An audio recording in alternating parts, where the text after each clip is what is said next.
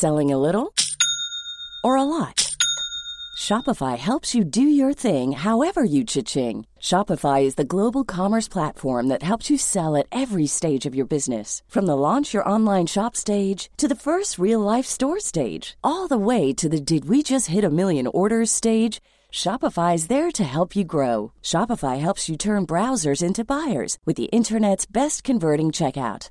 36% better on average compared to other leading commerce platforms because businesses that grow grow with Shopify. Get a $1 per month trial period at shopify.com/work. shopify.com/work. When you're ready to pop the question, the last thing you want to do is second guess the ring.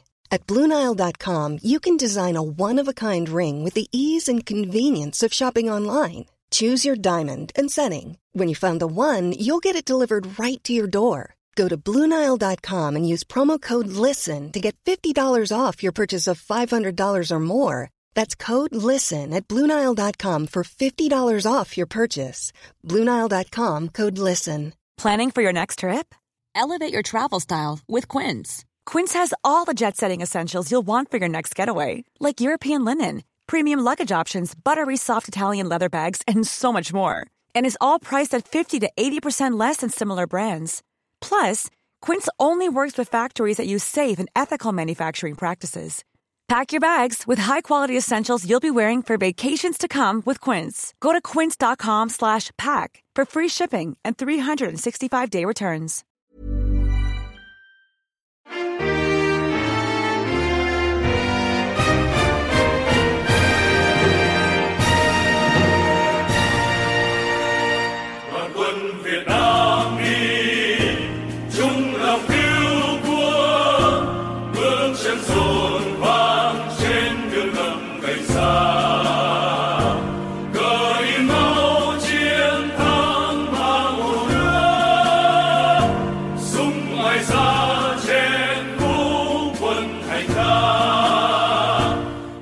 Da var vi i gang med en ny episode av 198 land. Skal det ingen ende ta? spør folk. Svaret er nei, det skal ingen ende ta. Og i dag så skal vi dundre gode 8000 km sørøstover til et land som er kjent for god mat og fæl krig, nemlig Vietnam.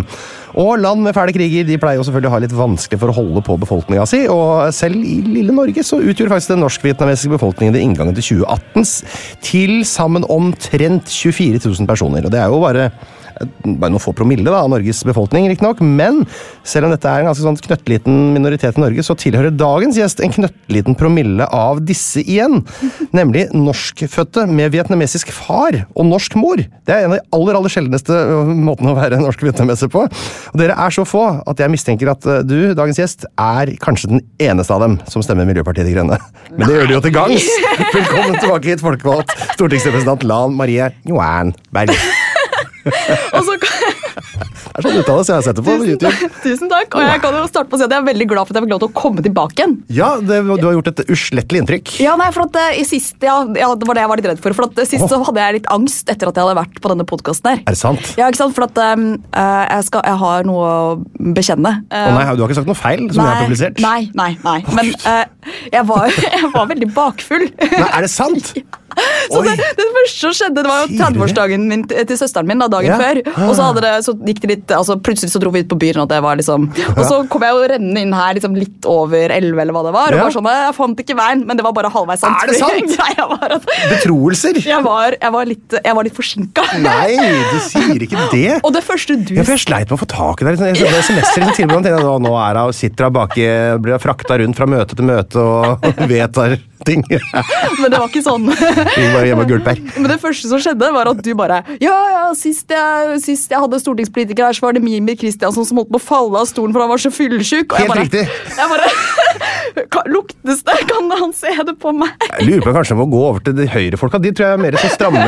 De virker som de er mer sånn tidlig på morgenen. Vi er blokkuavhengige. jeg har bare Ok, lyst ja, Dere er blokkuavhengige, selvfølgelig. Ja. Er. Åssen er livet, Lan?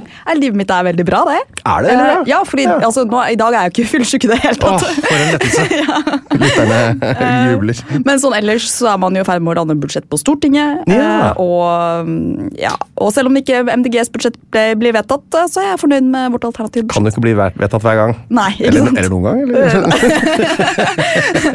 Etter 2025, da skal vi se. Ja. når bikker sperregrensa Vi var nærme sperregrensa nå, var ikke det? vi har aldri noen som har kommet nærmere uten Oi, oi. å komme over. Ja, så det var surt. Ja. Du, I dag så er det altså Vietnam som står i fokus. eh, og Jeg sa, nevnte jo det at det var 24 000 omtrent eh, norske vietnamesere. Føler du da presset fra 23 999 par med forventningsfulle ører som gleder seg til å høre deg presentere Vietnams beste sider? Ja, absolutt. Eller Ja. ja, det er helt sant. Jeg har- tenkt litt sånn jeg tror, Hvis om jeg man kommer til å tørre å komme og skulle snakke om Vietnam, for det er åpenbart mange som har mye mer peiling på Vietnam Ja, enn meg. Uh, men eh, så kunne jeg jo ikke dy meg, da, for det er veldig gøy. Det er deg jeg har spurt. Ja. Og det er jo eh, det er flere gjester. Jeg har mange som på en måte har trukket seg sånn i siste lita fra andre land fordi de tenker vet du, jeg orker ikke å være min, mitt lands representant. Det er, alle andre kan mer enn meg. og sånn. Mm. Ja. Så det er hyggelig at du tar, eh, tar ansvaret allikevel. Ta støyten, jeg. Du er jo ikke en Vietnam-ekspert. Du er bare en person som har noen vietnamesiske gener og som har vært her litt. Ja, jeg har vært her litt. Tross Ja. alt. Du er jo egentlig, altså, I bunn og grunn så er du jo så norsk som en selbevåt, øh, men har det liksom vært noen sånne små vietnamesiske stikk i oppveksten din som pappa har sniket inn? Har du, Veit du om noe?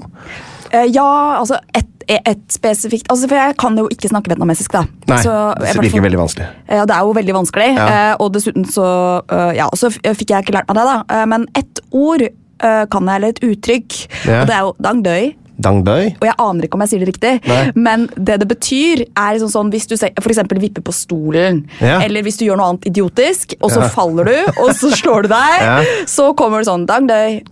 Og det betyr egentlig bare sånn Det var til pass for deg, din dust. Ja, nettopp. Det har du fått høre mye av, selvfølgelig. i oppveksten. det følte han behov for å si et par ganger i oppveksten. For det er jo også noe med det vietnamesiske språket at det er jo ord, det er mange måter å uttale liksom, enkelte ord og fraser sånn på, som uh, måtte skrives likt, men så har det forskjellige eh, tonelegger det litt forskjellig, og så betyr det helt motsatte ting. helt motsatte ting. Men ok, En ting som jeg tenker da på en måte kan avsløre om du har fått mer vietnamesisme inn med oppveksten enn meg, da, er for jeg er jo oppvokst i Stokke eh, i Norge, og jeg lærte å spise med pinner da jeg var sånn ca. 25. Ja, Når lærte du? Nei, Det husker jeg jo ikke. men jeg har jo... Tidlig? Ja, Men jeg husker jo også da faren min kom til For jeg bodde jo i Vietnam litt, grann, Ja.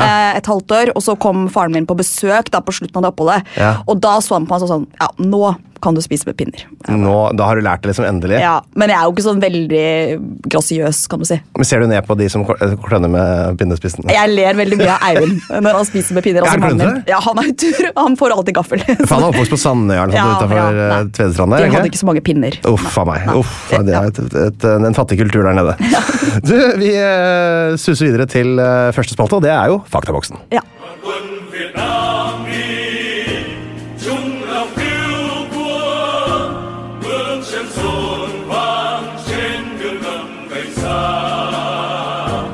Hjertelig velkommen til Faktaboksen her i 198 land. Og vi skal bare gå gjennom litt tørt eh, og faktabasert om Vietnam. vi. Og vi vil da gjerne vite navnet på hovedstaden. Det har du sikkert eh, notert. Hanoi. Det er Hanoi. Ja. Men det er, Ho Chi Minh City eller Saigon er også en veldig stor by. da Pleier å være hovedstaden i sør. Ja, den er vel også den marginalt større. Det er ikke sånn veldig stor forskjell, men det er- det åtte millioner der og ni millioner der, eller noe sånt noe. Ja, dette har du sjekka. Ja. Dette har jeg sjekka, men det er forferdelig det med, med sånn, å avgrense antall innbyggere i en by. Hvor mange er det i Oslo, liksom? Ja. Noen sier jo at det er 670 000 eller noe, men den grensa er så utrolig kunstig. Mm. Bebyggelsen fortsetter utover. Ja. Så det, så det, men Ho Chi Minh-byen, da, eller Saigon som den het i gamle, gode Sør-Vietnam, den eh, er jo da størst foreløpig. Innbyggertall, har du peiling? Jeg Tipper det er rundt 100 millioner. Ja, De har akkurat bikka 100 millioner, hørte jeg. nå. Det er altså 15.-plass på eh, Det betyr at det er 15 land med 100 millioner innbyggere eller mer i verden. Det er ikke verst. Vanligste etternavn i Vietnam, har du noen teori på Nei, det? Det er nok mitt etternavn. Ja, Nguyen. Berg. Nguyen er helt, det, ja. helt riktig. Det er altså eh, Vet du hvor mange prosent av alle vietnamesere som heter det? Jeg lurer på om det er 30. Det er blitt 40, tror jeg. Ja, okay. Rundt 40 prosent, Ja. altså, det jeg har funnet. Rett oppunder. Det er jo da, sant, det er jo da eh, litt over 20 000 eh, norsk-vietnamesere, og da er det fristende å spørre deg Tror du Nguyen er blant Norges 100 vanligste etternavn? uh, oi. Oi. Ja. Det er det. Det er, det er nummer 51, selv om dere er såpass få. Og det ligger da foran f.eks. For navn som Lien, Holm og Andresen, som da ligger rett bak Nguyen på, på lista. Men ligger det foran Berg? Å, det er et godt spørsmål! Fader, nei, det gjør det ikke. Det ligger bak Berg. Sorry, så det er det vanligste etternavnet fortsatt. Valuta i Vietnam. Dong! Dong, den komiske Ingen kommentarer til det. Nei, ingen kommentarer til det. Det, er, det har blitt tatt en vits eller to på det før. Ja. Særlig hvis vi skal veksle fra botswaniske pula til dong, så kan man lage mange gøyale ordspill hvis man er den typen. Og hvis du drømmer om å bli dong-millionær, da, så må du opp i formue på 422 kroner. Det er ikke den største Det er ikke den aller dyreste eh, valutaen vi har. Eh, Hvilke land grenser eh, Vietnam til? Um, Laos, Kambodsja, Kina i nord. Uh, og er det muligens også litt Thailand? Det er jeg litt usikker på. Nei, det er faktisk Ja. bare Kina, Ja. eh, Kambodsja og Laos som Ja. er eh, som grenser. Og så er det jo da en slags sånn ja, kystgrense mot Sør-Kina-havet, da. Vietnam betyr faktisk landet i sør. Ja, de sier det. Sør for. Kina. Hvis du bruker, Det er jo flere kilder her, men hvis du bruker gamle kinesiske språket fra flere tusen år siden, så betyr viet eh, folk som ikke er fra dette landet, liksom. Utlendinger, egentlig. Eh, og nam betyr da sørover. Så der har, du, der har du gjort researchen din. Ja da. Det har jeg òg, for å si det sånn. Ja. Så spør jeg da, er Vietnam større eller mindre enn Norge? Mindre. Ja, det er faktisk ja takk, begge deler. For at du eh, kan jo regne Norge med Svalbard, du kan regne Norge uten Svalbard. Åh. Og Vietnam er større enn Norge uten Svalbard. Okay. Men eh, det er jo, vi regner jo med Svalbard her, selvfølgelig, så du har helt rett. Det er mindre enn Norge eh, med Svalbard. Det er nemlig 331 212 kvadratkilometer. Det er da det 66. største landet i verden. Det ligner jo litt på Norge òg, hvis du setter det opp ned. Jeg vet det. Det ligner gjør på. Fastlands-Norge. Det er veldig kult. Ja. Det er veldig kult. Ja, jeg synes, ok, jeg syns det er veldig kult. La oss ligne på en palme. Det synes jeg også er litt gøy. hvis du tenker på. Og Slovenia ligner på en høne. Men det eh, vi- skal vi ikke snakke om nå. HDI er jo da eh, Human Development Index. Den regnes fra førsteplass, hvor ikke Norge ligger lenger. Dessverre. RIP. Vi har vært på første fra 1995 til 2021. eller noe sånt nå. Nå er vi på andreplass bak Sveits. Og vi har også fått en del flyktninger til Sveits av den grunnen, selvfølgelig. Eh, hvor eh, mellom nummer 1 og nummer 191 tror du Vietnam befinner seg her? 93, kanskje. 93 kunne vært riktig. Eh, Vi skal enda litt lenger ned. De er på 115. plass. Det er jo ikke egentlig sånn superbra. Nei, det er jo ikke Eh, det. Det er ikke det. De har rykka opp fem plasser siden 2015. Passert Filippinene, Kirgisistan, Bolivia, Botswana og Venezuela. Men eh, nei, det er jo et godt stykke ned der. Det er en del ting som trekker ned. Ja, det er jo masse som trekker ned, selvfølgelig. Mm. Og mange lever jo i fattigdom, også i Vietnam. Mm. Og så sliter de jo med et uh, ettpartistyresett, da. Så vet ikke om det teller i det. Samtidig så har de hatt en økonomisk vekst de siste åra. De har jo mykna opp ganske mye fra Det begynte jo veldig kommunistisk, og nå er det på en måte noen som begynte å kalle det for sosialistisk og sånn. Men klart at når du har en Ja, ganske kapitalistisk på noen områder. Absolutt. Eh, ja. Når du har en ettpartistat, og det partiet heter Kommunistpartiet, Ja. så er det jo veldig vanskelig å se for seg at det er superliberalt. Nei, ikke sant? Det er ikke så lett å, med religionsfrihet og ytringsfrihet og den type ting, da. Ja, så. Der skorter det fortsatt Mm. eh, litt. Grann. Og så er det jo, altså, du kan regne med å bli ca. 75 år gammel hvis du blir født i Vietnam, som jo ikke er det aller verste, ikke det aller beste. Du er jo land eh, nedover i, i, sør for Sahara som, eh, hvor det går ned mot 50 år og sånn, som er ganske sinnssykt. CIA de eh, rangerer årlig verdens land i noe som heter eh, World Factbook. og Der har de da bl.a. rangert 191 land etter eh, andel av befolkningen med overvekt. Og da lurer jeg på, Er Vietnam et spesielt overvektig land, tenker du? Nei, det tror jeg ikke. Det er altså så langt unna som det kan bli òg. De ligger altså på 191. plass. Det er ingen land som har mindre overvekt i befolkningen enn eh, Vietnam. Det er altså 2,1% av befolkningen har da en BMI over 25. Det er jo eh, det er rekord. Ja, Nei, de må spise veldig sunt, da. Ja. Eller så ja. I Norge så er det 23,1 for eksempel, som har overvekt. Ja. jeg er en av dem. Jeg har 27 BMI. ja. 61% i Nauru. Det er ganske bra. Ja, jeg vet det. det de sliter med det. Det er mye god mat på Nauru. Jeg vil si at det er bedre mat i Vietnam, da. Eh, så, Supermye bedre! ja, enn på Tuvalu nå, i hvert fall. Det var det jeg har vært. Så, det er, jo, så man, man, det er mulig å gå opp i vekt i Vietnam. Det har jo jeg uh, Har erfart sjøl. Ja. Og du klarte å gå opp i vekt eh, i Vietnam? Hvordan da? å gå opp, altså Jeg var der i fire måneder, da, i 2006, Ja. uh, og klarte å gå opp ti kilo, tror jeg. Jeg mener du det? Det var mye øl, da. Det var øl, ja! Det er samme som jeg har gjort. det. Rustia, så jeg bare fortsatte Rustia. Gjorde du Og det, ja? Øl i Vietnam det er billigere enn i Norge. Ja, selvfølgelig er det det. Ja, så ti kilo på øl, ja. Det var fint. Godt å, det var, det, Det var gøy, Det er røsle, røsle, liksom. Religion, har de det der borte? Eh, Det er masse religion. Altså sånn, De er buddhister. Um, eh, ma mange katolikker. Og Så har du Ja. en religion som heter Kaudai. Ja. Som er veldig morsomt. Der blant annet da dyrker Victor Hugo. Det er ganske mange som er um, Hvem sa du? Vic Victor Hugo. Oi, det er en, Ja. Han har aldri spilt i Premier League, tror jeg. Altså, forfatteren. Og forfatter? Akkurat sånn som Jo Nesbø er og sånn? Ja. Og Dag Solstad sånn? fransk forfatter. Ja, ja. Da, det vet jeg hva er. Jeg har aldri hørt om det. Jeg prøver, prøver ikke å lese. ikke sant? Victor Hugo. Ja, dette har jeg hørt om. Ikke sant? Tusen takk. jo, altså det har uh, funnet på statistikken som jeg kanskje ikke skal stole så mye på. Der står det at 73% hevder å ikke tilhøre noen spesifikk religion. 73 Det tror jeg ikke noe på. Du tror ikke noe på det? 15% hevder å være buddhister, og 7,4% hevder å være katolikker. Dette er Store norske leksikon som vi eh, betviler her. Ok, da betviler vi kanskje ikke det Store likevel. vietnamesiske leksikon det har jeg ikke oversikt over.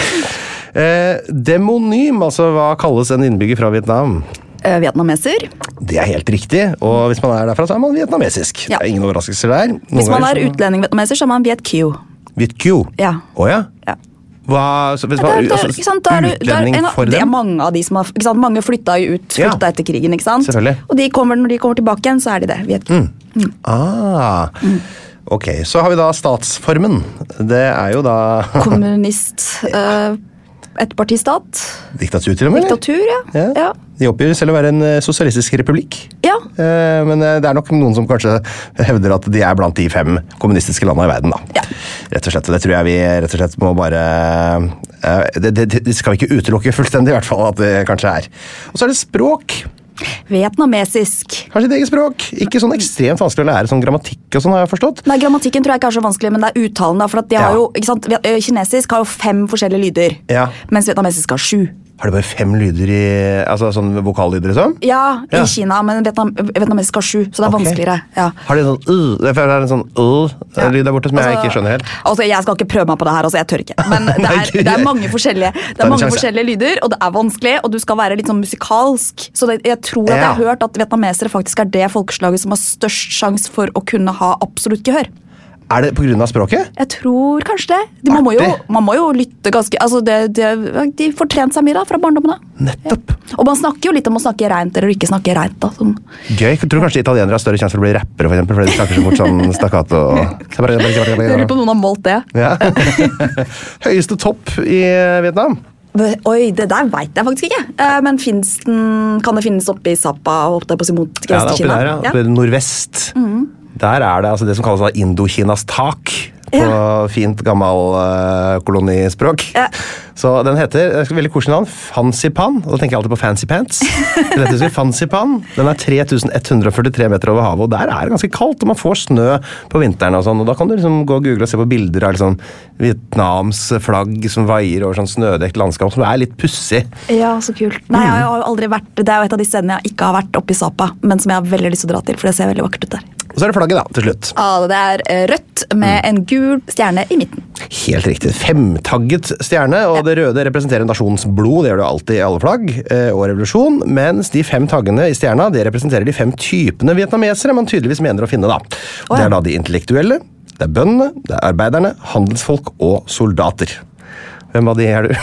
Oi! Det fins bare fem typer vietnamesere ifølge flagget deres. Oh, ja, men da er jeg sannsynligvis soldat, da. Er du det? Ja, ikke sant? Min, min uh, farfar Ja. var jo soldat. Ja, og han var jo også da på en måte soldat i Viet Minh, som da var de som kjempet mot franskmennene da når de prøvde å bli kvitt uh, kolonimakten.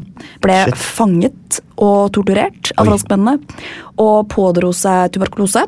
Ja. eh, etterpå, og ble da etter hvert eh, som uh, pappa, pappa var ganske liten, han var rundt seks år da han ble sendt bort, for da var faren for sjuk. Ja. Så sånn sett så er jeg vel da sannsynligvis eh, soldat, da. Men da vil det si altså at din eh, far var foreldreløs han da, da han eh, forlot Vietnam for, for godt, holdt jeg på å si? Ja, han var det. Mm. Han, var jo, han kom jo til Vietnam som en av de aller første fra Vietnam. Nei, til Norge. til Norge, ja, ja. En av de aller, som en av de aller første fra Vietnam. For han kom jo i 1968, altså syv år før krigen formelt sett var slutt med Ja. Mm. USA. Men han var da skadet, og det var en europeisk organisasjon som het Terdesom, Mm. som tok med seg da skadde barn. Eh, han var lam, rett og slett? ja, han, hadde, han var lam. Ja. eh, og tok med seg skadde barn da, til Europa for at de skulle kunne få behandling. Og Da var det noen av de som kom til Norge og fikk behandling på Sunnaas. Ja. Eh, Så før dem så var det bare noen eh, yngre barn som kom for å bli adoptert eh, i Norge. Mm. Eller få adoptivforeldre i Norge. Mens han og de som kom sammen med han, da, de eh, kom for å få behandling på Sunnaas og fikk etter hvert bli. Mm. Eh, Så de som kom sammen med ham, har jo blitt mine onkler og tanter. da. Nettopp. Det, var, det er jo på en måte Det er jo en litt rar um, på en måte erfaring å ha med seg. da, for at Ja. eh, De hadde jo enten da, ikke sant, var, hadde amputerte bein Ja. eller hadde ryggmargskader eller andre typer ting. da. Uh, Så jeg husker Vi er jo katolikker, um, så en gang vi var i kirka, da, satt Halvard på Tøyen i Oslo, eh, så hadde jeg var fire år eller noe, løpt mellom kirkeradene og kjeda meg masse. da, messen Og sånn. Og så var det en, en mann da, som kom bort og var litt sånn brysk og bare Nei, du må sette deg her, uskikkelig unge. Sett deg ned på benken. Og så måtte jeg sitte der ved siden av han. da. Ja. så jeg sitter der og bare ok. Og så etterpå da, så gikk jeg ut sammen med moren og faren min, da, og så sa mamma sånn her Ja, du vet han mannen, han, han er vietnameser. Ja. Eh, og jeg bare Nei, Nei. det kan ikke være sant. Fordi alle vietnamesere sitter jo i rullestol. Ja, det var ditt Så jeg trodde, jo, jeg trodde jo at alle Jeg, jeg klarte liksom ikke å på en måte skjønne at Nei. ja. Det var det, det var for det var, det var det du hadde fokusert på når du så det her vi et fellestrekk. Dette vet vietnameserne. De har jul.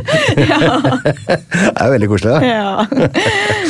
Ok, vet du hva? Eh, Vi eh, sier at vi har vært gjennom faktaboksen, og så går vi og snakker litt om eh, åssen er det der, da?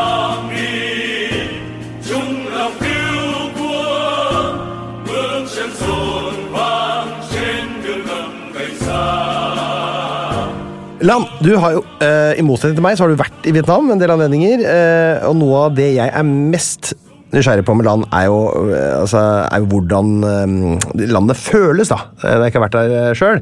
alle land har en slags følelse. Hvis man har, liksom, Si at man har flydd fra Norge nå, sovet hele veien, sitter kanskje med jakka på fortsatt, eh, gjennom mellomlandinger og alt. Hva er det første man liksom merker når man liksom lander i Vietnam som er helt annerledes enn Norge? Og jeg tror eh, det første jeg husker at jeg merka da jeg Ja. landa i Vietnam, tror jeg var luftfuktigheten. Du Ja. kommer liksom ut, og så bare slår luftfuktigheten litt mot deg. Uh, og så er det jo bare Jeg er jo ikke helt objektiv da, men det er veldig, veldig vakkert. Jeg blir veldig Ja. glad av å være Er det i grønt, Vietnam. liksom? Det er masse Frodig? grønt, det er masse frodig. Og så, kan du, så kommer du ut, og hvis du lander i Saigon, da, så er Mm. det jo bare sant, motorsykler og trafikk overalt. Mm. Det er jo helt kaotisk. ikke sant? Du skal prøve å krysse gata, så må du på en måte bare gjøre det med livet som innsats, og så går det jo greit. Det er bare for at alle tilpasser seg, men det er på en måte det er litt sånn kaotisk og mye. Masse motorsykler som er parkert oppe etter fortauene, gatekafeer, masse ja, liv og masse mennesker, da, for det er jo innmari mye mennesker. um, så ja. Fredrik Jorøy her, han har sett et spørsmål, han lurer på å fortelle litt om trafikken, og gjerne hvordan man frakter alt mulig på scooteren og Ja. sin. Er det noe sånn, er det, hva får man med seg på en, på en motorsykkel i Vietnam? Helt sjukt mye. altså, det, det finnes jo, altså Hvis man bare googler det der, så finner du jo helt fantastiske installasjoner med greier Ja. som de frakter rundt på, på de scooterne sine. Du kan frakte alt mulig. Så jeg vet ikke om jeg skal altså, det føles ut som du kan frakte liksom tilsvarende en lastebil da. på en sånn. Og så bare balanserer de det, og så går det greit. da. Jeg var i Nord-Korea, det er jo ikke sammenlignbart, selvfølgelig, utover at det er et annet kommunistisk land. da. Uh, der husker jeg så en, eh, en moped, og så hadde sånn sykkelveske på en måte uh, bakpå. Du vet hvordan det ser ut på siden, du er jo sykkelekspert. Uh, med en gris i hver sånn veske. Noe av det koseligste jeg har sett på en veldig, veldig rar måte. Det var sikkert ikke så koselig for de grisene. Jeg synes det er ganske artig. Sånn som hunder som lener seg ut av vinduet på bilen. Litt sånn stemning. Ehm, og så spør Kar, eh, nei, Kai Arne Haushager her om kollektivtrafikken. Uh, om den er bedre eller dårligere enn Norge. Ja, det er ganske mye dårligere da. Eh, Men uh, det skal sies at liksom, det fins jo gode sånn turistbusser og sånn. Ja. Nå, nå skal jeg si at det er en stund siden jeg har vært der, og en stund siden jeg har tatt de turistbussene. Men Når var du her sist? sist var i 2015. 2015. Ja, øh, men øh, nei Øh, Kollektivtrafikken ja, er ganske bra synes jeg, mellom byene. Det er tog også en del av stedene. Så Ja. For eksempel så var Første gang jeg tok nattog, det var mellom Hanoi og Hue, keisebyen Hue. Hue, som jeg liker Ja. Hue. På den 17. breddegrad der. Ja, der, der Ja borte, da. der hvor delelinjen var. Mellom nord og sør. Men ehm, det gjorde jeg da jeg var der i 98, altså da var jeg 11 Å, år. 98! Ja, det Ja. lenge siden. Ja. Så da tok vi nattoget. Så det fins jo tog, og det fins busser. Um, ja, Mm. Det vet jeg, det har jeg ikke sett. jeg tror ikke det. Eh, Men det fins jo også da motorsykkeldrosjer, da, så du kommer deg jo rundt. Er det tuk-tuk, liksom? Nei. Nei, Eh, Og så finnes det jo sånne Ikke motorsykkel. Du sitter ikke bakpå motorsykkel? Jo, Nei, sånne små mopeder. Ja, masse. Det, De svære knærne mine kommer, til, kommer aldri til å klare å beregne. Det og så må du passe på så du ikke får sånn Asian tattoo, som er sånn at hvis du liksom, inntil den potta, den eksospotta Å, hvis er det Asian tattoo? Ja, ikke sant? Da kan du få sånn brennmerke, og det er Asian tattoo. Nettopp, ja. sier du det. Det var bra ord. Ja, det må man bare prøve å la være, for det er innmari vondt. Oi. Uh, ja. Vet du forresten, jeg har eh, jeg googler mye greier. eh, Funnet ut hvor mange motorsykler det er i Vietnam. Tør du gjette? Hvis det er 100 millioner mennesker, Mm. er det jeg vet ikke, 70 millioner Ja, det er nesten riktig. 60, Ja. 60 millioner motorsykler. eh, Jeg er ganske bra på tippinga i dag. Ja, du er ikke gæren, altså. Og så er det jo mat og drikke. Det er jo alltid noe man er nødt til å Ja. prøve seg på i eh, andre land. Og eh, ja, når man er i Sørøst-Asia, så er det jo mye greier. Det er det. man støter på både det ene og det andre. Man må vite litt hva oh, ja, man driver med. sånn, ja. ja. Nei, jeg har, jeg har sett gresshoppe, fritert gresshoppe. det har- er ikke så verst. Nei, men jeg har ikke spist det. Jeg turte ikke. Har du ikke det? Du er jo, Nei, du må jo det, være den store en forkjemperen. Eh, Sånn melorm og sånn er jo helt supert. Jo, men det jeg fikk en av de første altså sånn, Jeg fikk jo eh, vi var, Jeg var jo studerte der jo i de fire månedene jeg var der. Og det var Vi, ble kjørt av gårde, da, alle studentene. De skulle liksom vise oss noe autentisk. Mm. Så da ble vi kjørt av gårde. Vi bodde i Hoi An, som er en by som er veldig vakker, som alle burde besøke. Og det er men ikke Hanoi, det er Hoi An. Det er bare, det er bare snu litt. mm, akkurat som Kyoto og Tyoko. Ja. Tokyo. Eh, og så kjørte de oss ut liksom, over en elv mm. på motorsykler. da. Og så kom vi inn på et sånt litt sånn det var bare sånn stråtak slags langs med en elv. Mm. Da sa de sånn her eh, Kan dere få på en måte noen sånne riskjeks da, med sånne bitte, bitte, bitte små snegler på? Og det hadde de henta rett opp fra den litt forurensa sikkert elva som var der nede. Og det spiste vi, vet du. Med fiskesaus. Føler du at Var de sneglene ferdige for dagen, eller var de, hadde de fortsatt litt fart i seg? Det, vet du hva, det, jeg, jeg, jeg, sjekka ikke så nøye. Men jeg var ikke så kritisk heller. Nei, nettopp. det Nei. smakte fiskesaus. Ja. Altså, du, er, du er modig nok til det, altså. Der er, det kjenner jeg litt sånn uh, Tilbud sånn hundesuppe og sånn i, Korea der. Det synes jeg var, det er litt under min. Ja, jeg tror ikke jeg har spist hundesuppe. Nei. Eller noe med hund. Nei, jeg tror ikke det. var noen av de som spiste det i gruppa vår, og, de, Ja. og så kom, kom liksom biter med liksom mye fett på. og sånn. Åh, jeg blir så kvalm av å tenke på det. Men noe av det verste jeg har spist, det var ikke, ja, det var ikke Vietnam, det var i Kenya. Da, var jeg, da var jeg dum. Men da dro jeg på markedet i Nairobi, og så Var du dum på markedet i Nairobi? Jeg var kjempedum. Oi. Og så dro jeg på markedet i Nairobi, og så var det sånn her, de bare, de jeg var med og var sånn Vi skal spise sånn kumage. Og jeg bare Ja, ja. På en sånn, og spiste jeg kumage og var kjempedårlig i to Å uker. nei. Ja. Tror du han hadde fire magre? Jeg vet ikke hvilken av de. Men det var, ikke det var, ikke, det var ikke lurt. Nei. Ikke spis nummer fire, den er den siste før det.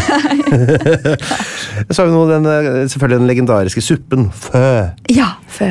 Um, Oksesuppe. Ja, Eller eh, kylling. Eller eh, Ja, det kan jo være forskjellig, da. det er blitt en hit i Norge nå. Det er jo det, og det er Ja. noe av det beste du kan spise. Men Er det lov å si fø nå, eller må man fortsatt si fo for ikke være for uh... Nei, si fø, da. Ja. Det blir så mye. Det blir så, det blir så belærende å si det riktig. skjønner, det er ingen som skjønner hva du sier når du sier fo. Men dessuten så er det et navn. Men jeg bare uh, Men uh, ja, nei. Fø, ja. Ja, Det er godt. Og, no, og det kan man jo spise til frokost. Eh, man kan spise det eh, i løpet av hele dagen, egentlig. Ja, Og det er kjempegodt. Du kan legge litt oppi hva du vil oppi der, kan du ikke det? ja. Litt egg der og noe kjøtt der og noe Helst ikke hund. Ikke hund. Ja. eh, må ikke ha hund, i hvert fall. Det er frivillig.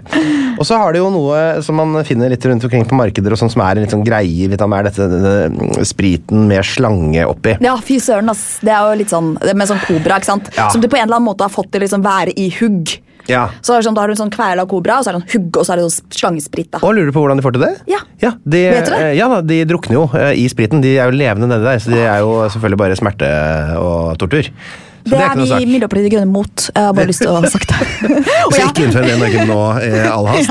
Nei. For det får dere ikke i stortingskantina. nei, vi får ikke det. Og jeg har faktisk ikke smakt det, Nei. men jeg har hørt at det ikke er noe særlig godt. Ja. Nei, og det, de ut, eh, altså det er jo noe av det Når de dør, de slangene, så, så slipper de jo ut noe av giften sin, og sånn, og det er liksom det som skal liksom være den lille touchen på den spriten som gjør det litt ekstra god i gassen. Da. Nei, altså, altså, det er helt forferdelig. Ja, det er helt Ja. Og så er det noe som heter hot hvit long, som jeg eh, ja, Liker du det, forresten? Jeg vet ikke. Nei, Det er da fermenterte andefostre som Nei, man får i det tror jeg okay, nei. Så, så eksperimentell har jeg ikke vært. Nei. Jeg hadde en hel side med sånn, eh, litt sånn eksotisk mat. Det var mye annet der om vi kan gi oss der, for folk skal jo eh, spise lunsj eh, sikkert i løpet av dagen her òg. Prisnivået er vel kanskje ganske overkommelig, er det ikke det? Jeg tror det er ganske overkommelig, men det er jo litt vanskelig å si, da, for at uh, Vietnam blir jo liksom uh, mer og mer turis turistifisert. Og det blir jo, og da blir det også litt dyrere etter hvert, tenker jeg da. Er det egne menyer for turister på restauranter og sånn? Du, Det veit jeg ikke, men uh, før så var det i hvert fall egne priser. Jeg husker Første gang jeg var der, så var det en sånn American price, det var fire ganger så dyrt. Og så var det akkurat det. liksom europeisk Nei, sånn annen, sånn annen pris for utlendinger. Det var kanskje dobbelt så dyrt, og så var det vietnameserpris da, som var halvparten. For jeg har hørt at du, hvis du, du sparer en del penger på å be om lokal meny eh, på det lokale språket, for oh, ofte ja. er prisene lavere på det arket enn det er på den engelske oh, ja. eh, menyen. det var triks. Ja, Ja. men da skjønner man ikke en skvett av hva man bestiller. da, Nei, det, det var, ja, bortsett, bortsett fra hvis du skjønner det, da. Hvis du skjønner det, selvfølgelig. Ja, uh, nei, altså, så sjekka bare omtrent hva prisnivået ligger på. Vannflaske koster rundt tre kroner. Halvliter på byen rundt åtte kroner. Det var ikke så gærent. Bia. Seks ja, Bia, er det det du sier? Bia. Samme som vi sier i Tyskland. Bia. Seks kroner kilometeren i taxi, det er jo ikke verst. Da kommer du til og fra flyplassen da. Og så er da vanlig månedslønn etter skatt rundt 4500 kroner. Så ikke mye. Ikke så mye, men så var det billig med ei flaske vann òg, da. Ok, eh, Når man drar til Vietnam, så Ja. har man noen forventninger om vær. Det er jo litt sånn det er. Eh, eh, man håper jo på litt varme. Eh, og Det er ikke noen garanti nødvendigvis for at det alltid er fint vær i Vietnam. Du har vel, jeg mener å huske at du eh, 2006-turen din ble til og med en slags nyhetssak om alle disse norske studentene som var fanga i Vietnam, og der var du. Ja, der ser du den første nyhetsoppslaget med meg. Nei. Ja, for, at, det- for det, Da du var på Tuvalu i forrige episode, der, da var du også da var det tidenes tørke i Tuvalu. Det var Ja. eh, katastrofe der, og da du var i Vietnam, så var det også katastrofe. Ja, det, det, er noe med, det er noe som skjer i verden, tror jeg, med klima og sånn. Ja, Kanskje jeg bare forfølger deg? Ja, Men Hva er det, vet? Nå ble jeg veldig usikker. Hva er det som eh, skjedde? Nei, det som, det som skjedde Du kan jo få veldig fint vær i Vietnam, og så har du høsten, da, som ofte er ganske sånn storm. Det kommer en del sånne orkaner, da. Det er ikke sånn koselig med sånn frisk luft og sånne gule og røde blader som daler rolig ned på bakken. Ikke sant? Nei. Ja, og det her kom det jo en sånn eh, storm, det. Ja. En tyfon fra Ja. Mm. Filippinene og oppover langs kysten. Og til den byen som vi bodde i da, Hoi An. Og der bodde vi jo 50 uh, studenter fra Skandinavia. Mm. uh, og jeg fikk vite at ja, det kommer en sånn eh, tyfon. Den er kategori, det var vel kategori 5 på et tidspunkt. Det er maks. Det var mye. Ja, eh, det er maks eh, kategori, det. Og så kom det litt sånn, eh, litt sånn Det var like opp og ned, da. Og så Ja. var det sånn, ja, nå må vi forberede oss, da. Ja. Vi må liksom forskanse oss på hotellet, vi må ha litt vann og kanskje litt Oreo cookies og Pringles. Ja, litt Pringles må med. så viktige ting som det. Safety first. Eh, Ja. og, så, og så dro vi opp på hotellrommet, da, og jeg hadde jo ikke fått lov, jeg var jo 19 og hadde ikke fått lov til å dra hjemmefra hvis ikke jeg tok på meg en redningsvest okay. i bagasjen. Var det faren din som Men det sa- var min mor. Mor, ja, Eh, ok. så- Ikke har noe med Vietnam å gjøre, men vi var helt sikre på at du måtte ha redningsvest i Ja, og, ikke sant? Så da fikk jeg Sånn også oransje med krage eller sånn regatta? eller hva tror du? Nei. Nei! ja, det, var folk, det var sånn her flyt, sånn, litt mer sånn voksenversjon, da. Okay. Uh, tross alt. Men jeg hadde jo noe tatt med dem. Ja. Um, I tillegg til sånn medisinskap av liksom, masse forskjellige medisiner som man eventuelt kunne trengt. Ja. Eh, og det hadde jeg med meg. da. Eh, så jeg dro opp til venninna mi som bodde på et annet hotell, uh, og opp i øverste etasjen der med denne bagen da, med redningsvest og vannflasker og Pringles og Oreos. Og så kom den tyfonen, da. Ja. Og det var jo, ikke sant, En tyfon eller en storm er jo Det føltes litt ut som en hva kalles det, en sånn tornado, bare at den er Mhm. mye større. ikke sant? Vindkastene kommer sånn i store kast. Ja, for Det ser jo litt sånn ut på værmeldingen. Når man ser det, så kommer det en sånn stor så snurrende sånn sirkelsagblad Ja. på en måte inn mot uh, kysten. Så det regna jo kjempemasse, og vi så at det begynte å liksom, regne ned. liksom sånn at Taket ble veldig tungt. Det begynte Å, å renne ned fra taket og ned der hvor, i den etasjen vi bodde i. Og sånn da. Uh, og så begynte det på en måte å blåse. da. Så Mm. Ja. noe av det første som, Det var veldig sånn sterkt trykk med Mm. den vinden, og det blåser. Og noe av det første som jeg husker skjedde, var at disse eh, som jobbet på hotellet, prøvde hele tiden å vaske og holde sånn relativt tørt eller legge ut håndklær sånn at det ikke skulle bli vått. og sånn. Mm. Så var det en dame da, som skulle inn til han som bodde ovenfor oss da, og banke på døra. og Akkurat idet hun lukka døra, så kom det et sånt trykk Mm. på vinduet. Så da bare sprang vinduet inn. da. Alle glassbitene bare Oi. slo inn på henne. Så Ja. hører vi et sånt skrik, og ser bare masse blod og liksom Oi, overalt på henne. Vinduet bare liksom eksploderte, liksom? Ja, av på måte at det ble endra trykk når Ja. døra ble åpna og lukka. Ja, eh, saftig, ja. Og så gikk jo lyset, da, for at eh, lyset gikk sånn av og på, flimra og sånn. Også, Akkurat som på film. Akkurat som på film, ja. Ja. Så etter hvert da, så ble jo trykket på taket også veldig stort. Mm. Så plutselig, så inne på det rommet som jeg bodde på, da, så bare fossa jo vannet ned Ja. i, eh, i rommet. Okay. Så da var jeg litt sånn derre Oh shit. Ja, nå, nå- sant? nå kommer denne bygningen her til å, rase. Men du overlevde, du. Jeg gjorde det, vet du. Var, var det raste ikke sammen. Nei. Nei. Ok, Så vietnameserne de får jo da oppleve både det ene og det andre. Det er naturkatastrofer og det er kriger og alt. Vil du si at liksom, vietnameserne som folk er et hardført eh, folkeslag? Ja, det vil jeg jo si. Så det, og det, det, de har nå vunnet krigen mot eh, Kina og USA og Frankrike. og ja, Du sa noe om mongoler. Mm. Ja, Det sto vel mot tre eller fire mongolinvasjoner på 1200-tallet før de til slutt men de, altså, de vant ikke mot mongolene, men de, de måtte godtok status som sånn vasallstat. Litt sånn som Tsjetsjenia har gjort i Russland. Liksom. Oh, ja, okay. Vi er våre egne, vi, men du veit hvem som Pragmatiske, liksom. er sjefen, liksom. Nei, Ja. ja, ikke sant? Men de er jo også pragmatiske, da. Men, eh, så nå tror jeg at USA er eh, en av deres viktigste eller deres viktigste handelspartner. Ikke sant? Um, så så- vondt blod det kan renses. God, god, god til å tilgi, pragmatiske, flinke Mm. til å, å krige. Um, og ja. Mm. Så, så der har du Her har du noen stikkord. Ja, der, der har du noen stikkord der. Og da er det vel egentlig eh, mitt cue til å starte spalten Krigen.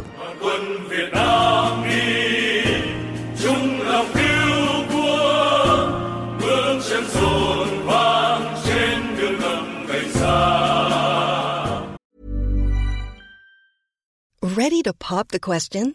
The jewelers at BlueNile.com have got sparkle down to a science with beautiful lab grown diamonds worthy of your most brilliant moments. Their lab grown diamonds are independently graded and guaranteed identical to natural diamonds, and they're ready to ship to your door. Go to BlueNile.com and use promo code LISTEN to get $50 off your purchase of $500 or more. That's code LISTEN at BlueNile.com for $50 off. BlueNile.com code LISTEN. Planning for your next trip? Elevate your travel style with Quince. Quince has all the jet setting essentials you'll want for your next getaway, like European linen, premium luggage options, buttery soft Italian leather bags, and so much more. And is all priced at 50 to 80% less than similar brands. Plus, Quince only works with factories that use safe and ethical manufacturing practices. Pack your bags with high-quality essentials you'll be wearing for vacations to come with Quince. Go to quince.com slash pack for free shipping and 365-day returns. Without the ones like you, who work tirelessly to keep things running, everything would suddenly stop. Hospitals, factories, schools, and power plants, they all depend on you. No matter the weather, emergency, or time of day, you're the ones who get it done. At Granger, we're here for you with professional grade industrial supplies. Count on real time product availability and fast delivery. Call clickgranger.com or just stop by. Granger for the ones who get it done.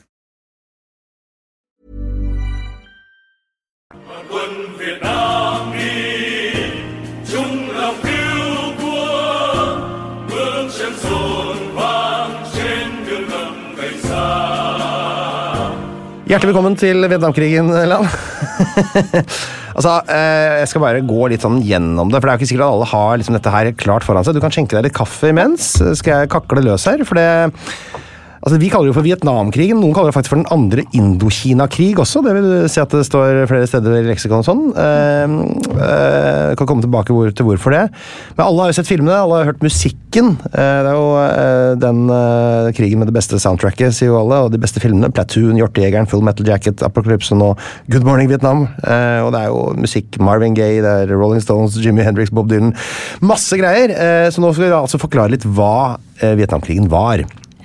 For Den varte jo da fra eh, Mange blir litt overraska over at man sier at den starta i 1957.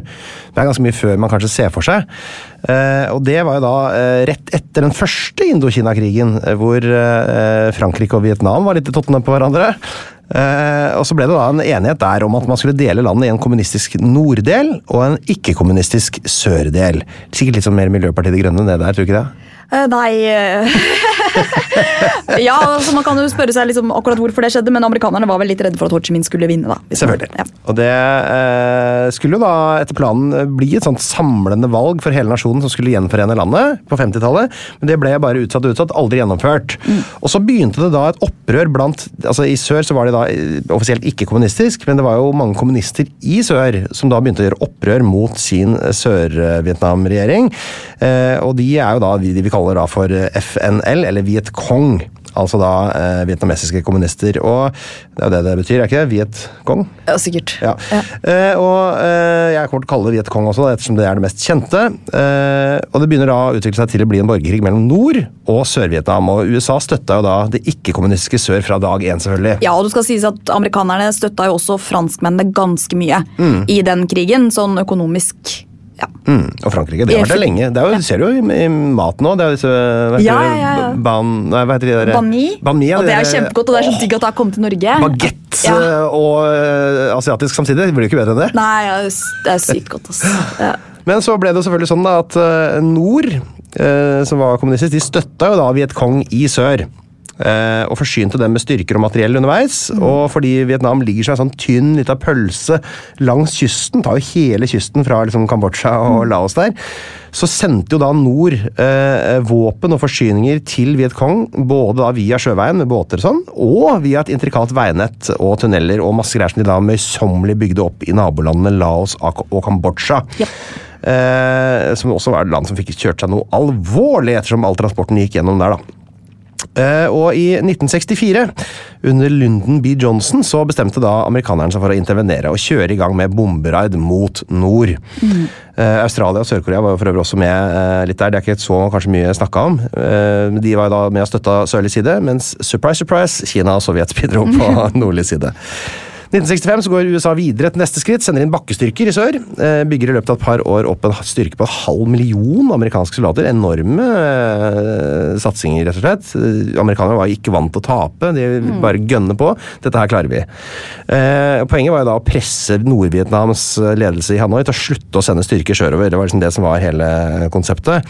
Men det fikk jo da dessverre eh, for amerikanerne motsatt effekt. Det skjerpa jo kamplysten ytterligere, for dette her er noen folk som ikke lar seg vippe helt av pinnen. Da. Ja, Man kan jo se litt på det som skjer i Ukraina også. da. Det er Ikke noen som mener at eh, nå har liksom nasjonalfølelsen virkelig blitt vekket. da. Det er jo det som fort kan skje. Ja. Mm. Og det skjedde jo her. Det man, historie gjentar seg mange ganger, den. Eh, Det er nye folk som prøver de samme tinga. og de lyktes jo heller ikke da med å nedkjempe Vietcong i sør. Eh, Og i 1968 så satte da eh, Vietcong i verk den såkalte Tet-offensiven, som sikkert mange har hørt om. eh, Hvor de da sammen med nordvietnamesiske styrker gikk til angrep på byer som Hue, som jeg liker å kalle den fortsatt, Hue, og Saigon. Det mislyktes egentlig eh, i praksis. Både, eh, både Nord og Vietcong led store tap, men opposisjonen mot krigen i USA ble nå så sterk at Johnson han mista da på en måte eh, muligheten til å stille til gjenvalg, så han ble kicka ut. Da Så det begynte å, liksom, da begynte det å spre seg en veldig sterk misnøye i USA og i Vesten. Eh, I 1969 så kom jo den uh, sjefen sjøl, Nixon, uh, til makta i USA, og det ble innleda fredsforhandlinger i Paris. Men det ble ikke noe fart i forhandlingene før eh, Nord-Vietnam og FNL, eller Vietkong, da, eh, innleda en ny offensiv i 1972, og USA bomba da Hanoi i filler midt i jula samme år. Så i januar eh, 73 så ble det enighet om våpenhvile og amerikansk tilbaketrekning. Så de trekker seg da ut i 73. Eller de, begynner, de hadde jo fortsatt litt eh, folk da i Vietnam. Ja, de tok, satt ikke alle på samme fly. Fram til 75, da, hvor de ble Fram til 75. eh, hvor de måtte reise fra ta de liksom berømte bildene da, fra taket på den amerikanske ambassaden. Ja. Og med en gang de trekker seg ut, og med en gang de er ute, så skjer jo det selvfølgelig som uh, gjør dette her helt forgjeves og håpløst. Sør og nord barker sammen igjen. Det ender jo da til slutt med at nord tar kontroll over sør. Hele Vietnam eh, blir jo da underlagt kommunistisk styre. Eh, og ikke minst så ble da Laos og Kambodsja også da tatt over av kommunistene. Så var jo egentlig en helt fullstendig fiasko for eh, amerikanerne. Som da mista 58 220 av sine egne soldater, pluss alle deres, de som var skada. Alle har sett parodien på disse Viet, Vietnam-veteranene med alle de psykiske problemene sine. Og øh, det er jo bare en knøtteliten gjeng, egentlig, sammenligna med altså, I Laos og Kambodsja så røykte jo en halv million mennesker, og i Vietnam så var det altså to millioner mennesker som mista livet. Sinnssyke mengder mennesker, rett og slett. Så det eh, er jo veldig oppsummert, kort oppsummert hva det var. Eh, Allikevel så var det jo flyktningstrømmene. Det kom jo egentlig virkelig i gang etter krigen fra Vietnam. Ja. Og Det var snakk om 800 000 omtrent som flykta fra Vietnam mellom 75 og 95. Mange grunner til det, selvfølgelig, men det var jo aldri noe ordentlig oppgjør i Vietnam. Eh, man jakta jo på en måte på folk som var på feil side, ikke sant? som var på ikke-kommunistisk side. og ja, Det var jo, ble oppretta sånn omskoleringsleire. Ja, det var forferdelige greier, da. Ja. Så det var jo mange som ikke slapp ut oss før de da, liksom på sent på 80-tallet eller noe sånt, da, og kom seg ut etterpå. Så Mm. det var liksom noe av bakgrunnen for at det tok litt dro seg ut over tid, da. Ja. Så Det ble jo da humanitær katastrofe av dette og det var jo selvfølgelig masse sanksjoner mot Vietnam. Det fikk jo ikke gang noe økonomi der.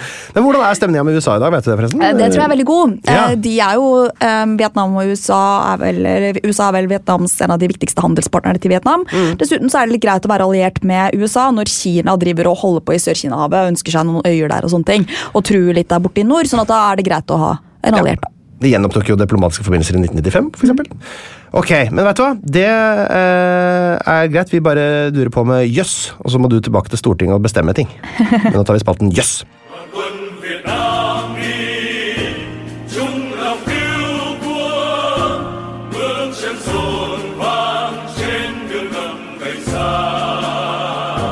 Hjertelig velkommen til spalten Jøss. På gammelt kinesisk betyr viet utlendinger og nam sør. Ja. Ja. Det var ikke så jøss etter at jeg sa det i stad.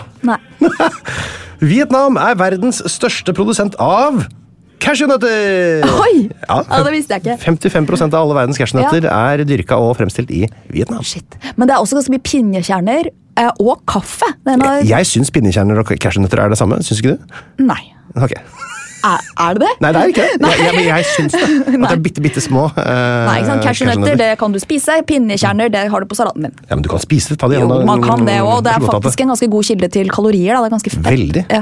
På veldig lite ø, område kan du få deg mye kalorier. Ja. Noe jeg, egentlig min kropp aldri har bedt meg om. Eh, Det har aldri vært noe krise.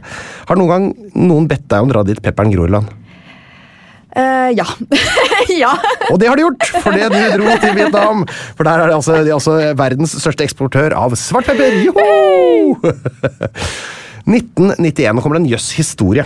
Vi skal til 1991. Så er det en eh, tømmerhogger som heter Ho Kan i de dype skoger i Vietnam, som leiter etter noe som heter agar-tre. eh, Som er en veldig sånn eh, verdifull tresort. Så han, på jakten etter dette her, så oppdager han en gjengrodd huleåpning i et fjell. Kikker han inn der, men så kommer det sterk vind mot den, han hører en sånn masse bråk fra en rennende elv inni der. Det virker ikke så veldig gjestmildt inni der, så han undersøker ikke dette videre. Han har noe han skal drive med. Han skal finne eh, agar-tre, så han fortsetter på sin leiting etter det. Men 17 år seinere treffer denne Ho Khan på to karer fra noe som heter British Cave Research Association på ekspedisjon i samme område. Og han forteller dem da om det han så for 17 år siden. Han hadde kikka huet inn eh, akkurat der, og de blir jo helt utrolig fascinert. Og de insisterer på at han må prøve å finne igjen dette her og gi ham litt midler til det. Så han leiter nesten et helt år, og klarer da å finne til slutt denne eh, åpningen igjen. Eh, I 2009 så leder han en ekspedisjon til denne grotta. Og der inne så finner de et 9 kilometer langt gruvesystem, som ikke bare er langt og dypt, men det er altså verdens romsligste naturlige gruve. Det Gruver er jo ofte trange, man må åle seg rundt og sånn. Her er det altså 200 meter i bredden og 150 meter i høyden. Enormt høl innover i fjellet, og det er verdens største da gruve målt i tverrsnitt. Og den er over dobbelt så stor som den nest største. Man kunne fått plass til hele New York-kvartalet der. Man kunne eh, flydd en jumbojet inn der. Jeg tror du skulle sagt at man fant King Kong. jeg.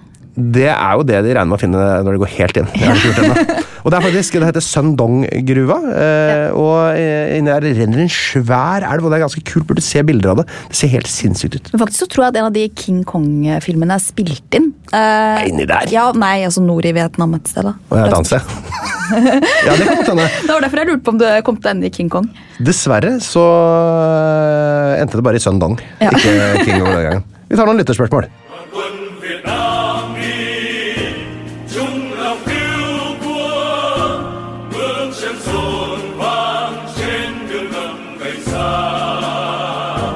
Hjertelig velkommen til lytterspørsmål, Lan. Jeg har fått inn et spørsmål fra en som heter Einar Tørnquist her. Oi, Ja, han er Spennende. berømt. Han har ikke stilt meg noen spørsmål i dag. Nei, Han lurer på hva er det som gjør at vi i Norge har så mange vietnamesere til å plukke eh, jordbær. Vi bor jo veldig langt fra Vietnam her. Ja, nei, Det har jeg også øh, grunna mye på. Ja, hva Eh, er det som gjør vietnameserne så spesielle? Kanskje det er noe med avlingssesongene, at det på en måte matcher. sånn at Ja, Det var godt. Det var ikke, fordi Jeg tok faktisk eh, opp telefonen. Jeg fant ikke noe om dette. her. Jeg, bare, for jeg fant jo en del nyhetssaker om at det ble jo under pandemien og sånn, så ble det altså, norske jordbærbønder chartra egne fly for å få flydd inn vietnamesere til å plukke jordbær. Ja, jeg ble Og- også veldig overraska av det der. Og da må man tenke sånn, Det er jo en enorm utgift. Er, det så, er de så mye bedre til å plukke jordbær enn f.eks. polakker eller litauere, hvis du skal først ha liksom, rimelig arbeidskraft fra eh, Og det mener de at de er, for jeg har tatt telefonen og ringt da, til en mm. ikke navngitt norsk jordbærbonde. Og han sier det at uh, det, noe av det første man merker seg, er helt fantastisk arbeidsmoral, som eh, kanskje skyldes at de som kommer, ikke nødvendigvis bare er den yngste generasjonen. For det er det fra Øst-Europa og sånn. Kommer det bare folk i 20-åra som ja. gjerne jobber, studerer og jobber med andre ting og sånn. Her kommer det folk i alle aldre som er profesjonelle jordbrukere, og som er utrolig flinke og effektive og har sinnssyk arbeidsmoral. I tillegg så er det ganske lave. Ja. og flinke til å sitte på huk. Får ikke så vondt i ryggen. Nei, og bare krabbe og sitte på huk hele dagen og bare peller og peller og peller. og peller, Går unna som et ordentlig uvær. Eh, og eh, så er det selvfølgelig relativt billig drift, da. Men det er rett og slett profesjonalitet uh, som er uh, det som Og han mente da at det var billigere å chartre et fly, og at man fikk mer igjen for det. Eh, fordi det skal plukkes fort, store områder. Eh, og at uh, f.eks.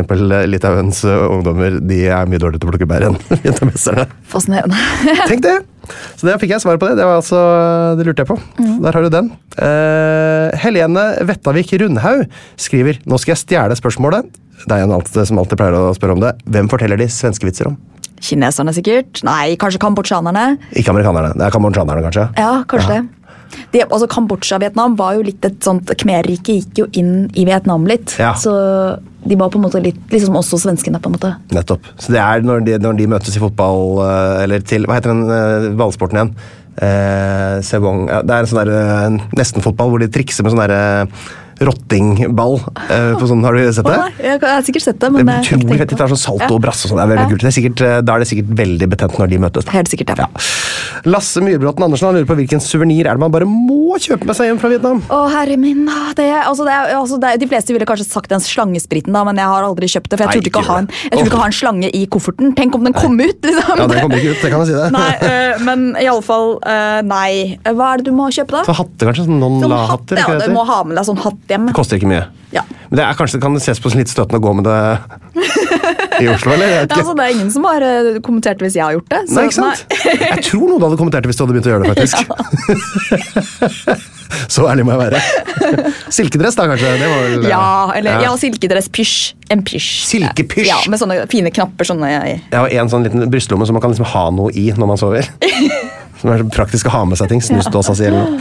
Kim André han lurer på om du lager mye vietnamesisk mat hjemme, og i så fall hva er favoritten? Han vil gjerne også legge til at Nem Nung og eh, Ban Seo er Åh, hans er favoritter. noen av mine favoritter òg! Er det Seo Ja. Er kjempegodt. Det er som pannekaker. Ja. Og så kan du ha sånn svinekjøtt og scampi og sånne ting da, inni. Åh, det er noe mest asiatisk jeg har hørt noen gang. Pannekaker med scampi. Det er ja, ja, og da så- er du i Asia, altså. urter og så fiskesaus og sånn. Det er kjempegodt. Og så ferske vårruller, da. Det er, eh, det er en av mine favoritter. Hva slags pannekaker? Er ikke sånne bløte Nei, Det lages av noe, det er sikkert kokosmelk og så rismel, eh, blant annet. da. Um, Mm. Tynne, også- eller er det Nei, de er ikke så tynne, men de er ikke så tjukke heller, liksom. Men Nei. det er jo sånn Altså, det er en norsk versjon av fransk pannekake. liksom. Det er jo ikke, vi, vi, vi klarer ikke å lage det så tynt som franskmennene, men vi klarer å lage det. og så vender du det, da, og det er ganske sånn fett. da. Ja.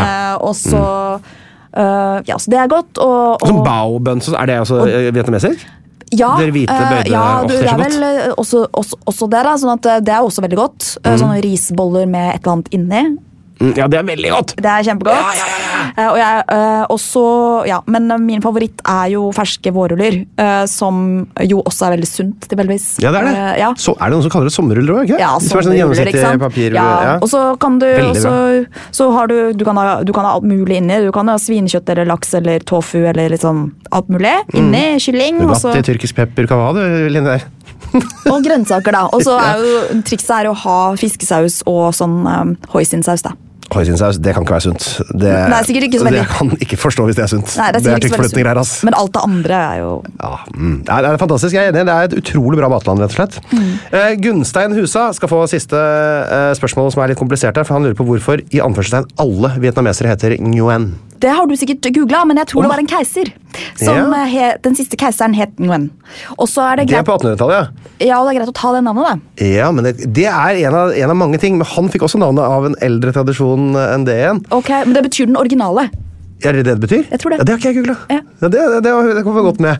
For det, er, altså, det kan jo spores til da Vietnam var okkupert fra, av Kina fra lenge, for lenge siden. Og i utgangspunktet så er det jo da det er ikke så mange steder i verden som har vært opptatt av det med etternavn, som vi har vært her i, i Skandinavia. Eh, Kineserne har vært det lenge, og, eh, og, vi har selvfølgelig også vært det. Men, eh, så for oss er det helt opplagt, men i det vietnamesiske samfunnet så har det ikke vært så viktig. Og Kineserne de vil jo da innføre eh, nasjonale systemer for f.eks. da skatteinnkreving.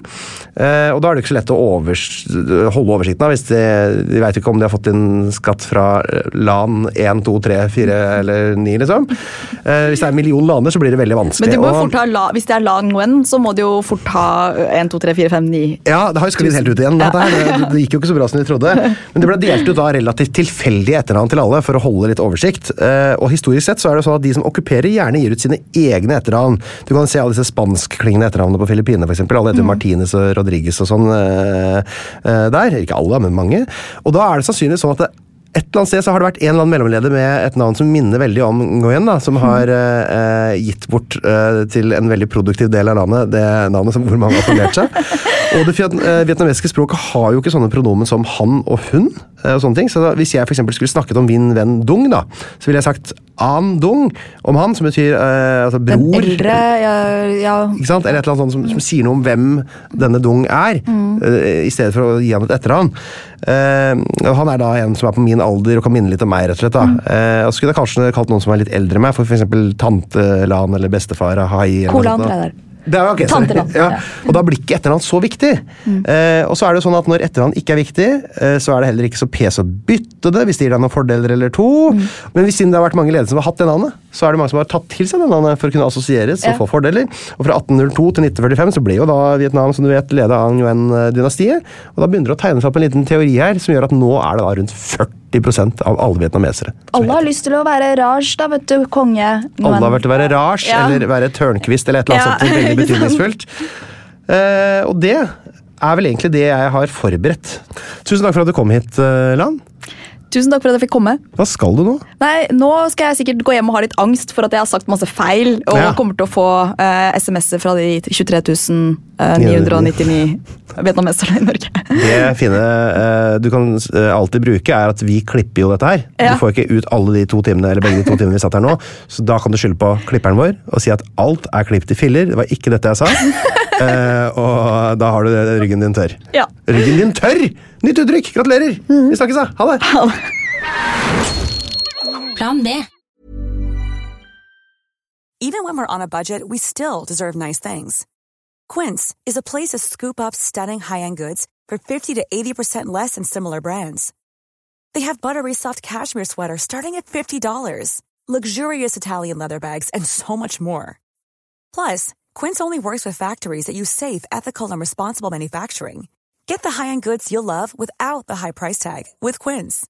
Go to quince.com slash style for free shipping and 365-day returns. When you need mealtime inspiration, it's worth shopping Kroger, where you'll find over 30,000 mouthwatering choices that excite your inner foodie. And no matter what tasty choice you make, you'll enjoy our everyday low prices, plus extra ways to save, like digital coupons worth over $600 each week. You can also save up to $1 off per gallon at the pump with fuel points. More savings and more inspiring flavors make shopping Kroger worth it every time. Kroger, fresh for everyone. Fuel restrictions apply. Pst, det er meg, Einar Tørnquist her, han fra 198 land.